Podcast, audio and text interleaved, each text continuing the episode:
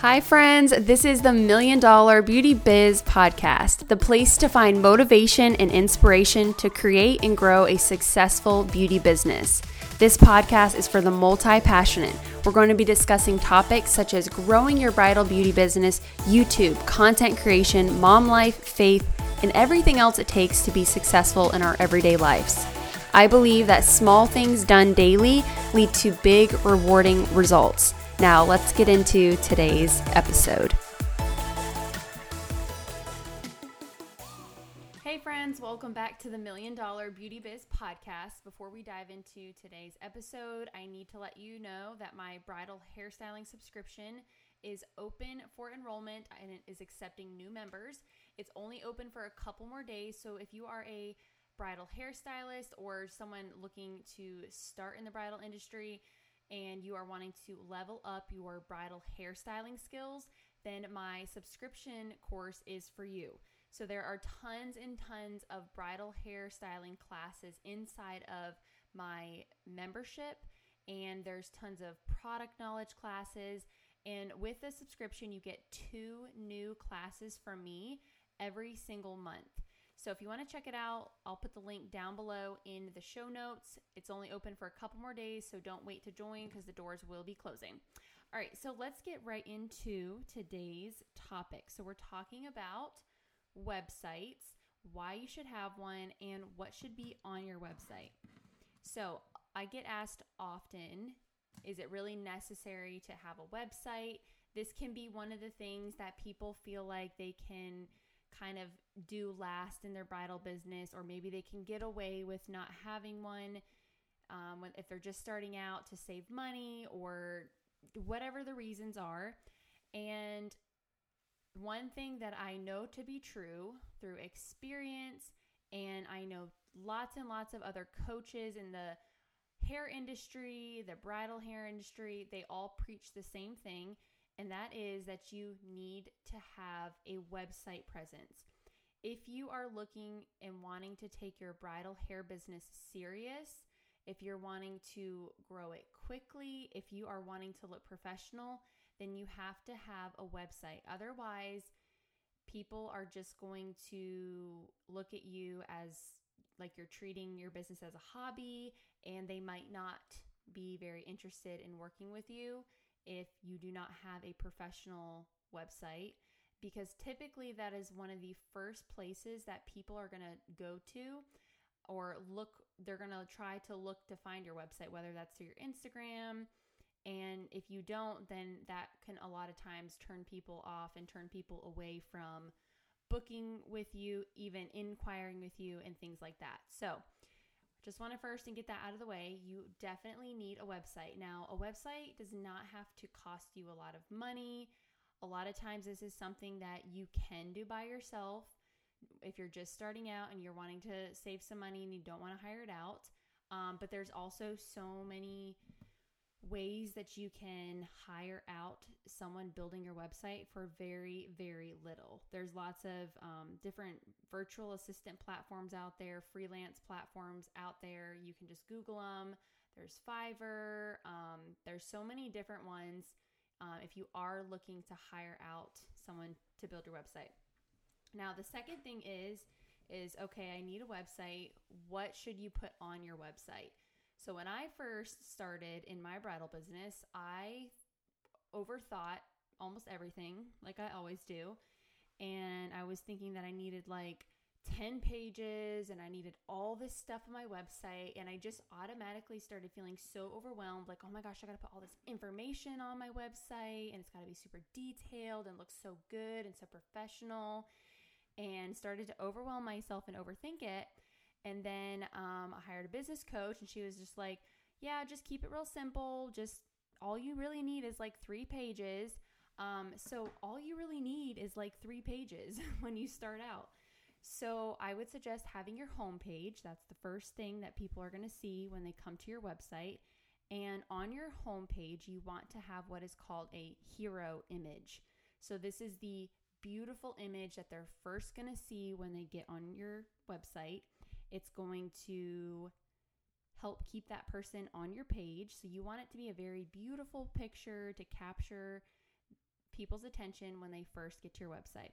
So, homepage, and then maybe they scroll down, and you just want to have a little bit of information about what your business is, who you serve, what you do. I serve brides in this such and such area, and whatever you want to say can just be something short, sharing what your business does for the brides. And then I highly suggest having like a gallery page, just some kind of page where brides can scroll through and just see images of your work. If you don't have a lot of work to begin with, just post maybe a couple images scattered throughout your website. Maybe you don't need to have a gallery page. That's not absolutely necessary. It's just ideal if you do have a handful of photos already prepared or you do have photos of your work already. Okay, then you want to have, again, this is something that if you are an established bridal hairstylist or you have been, you've taken several weddings and you have some reviews already built up, you, I highly recommend sharing those reviews somehow on your website because reviews are one of the biggest things that brides read when choosing their wedding vendors. Um, then you also want to have a contact page. So on the contact page, this is going to be where you're going to have an inquiry form if you have that. If you don't have that yet, that's fine. But this is where you're going to want to have your like your email, your business phone number, any way that you want the bride to contact you and inquire, that's what you want to have on your website on the contact page. And that is pretty much it. You just want to have a place where people can come and say, okay, this person is professional, have a website, they seem established, um, a way to, for them to contact you. And then if you have some pictures and uh, reviews of your work, then that's really all you need on a website. Again, keep it super simple, don't overthink it. Um, I personally made my own website when I first started. There's so many different platforms out there. I started using Bluehost to begin with. I don't love it. Um, it wasn't super user friendly, um, but it's what it worked for the time being. It did its job. No big deal. There's also uh, places like Showspace. I've seen people create really beautiful websites from Showspace. Um, there's also like Square, um, so many different ones out there. Uh, one thing I do want to caution you, and I have learned this time and time again with having multiple businesses, is just because something is free doesn't mean it's a good idea. So maybe you're trying to cut cost and start up your business, which I totally am for that sometimes for some things. but um, when it comes to a free website, there's a lot of time a reason why it's free, and in the long run, it's probably not going to be a good a good thing for your business. So keep that in mind when you are researching platforms to host on. Um, free is not always good.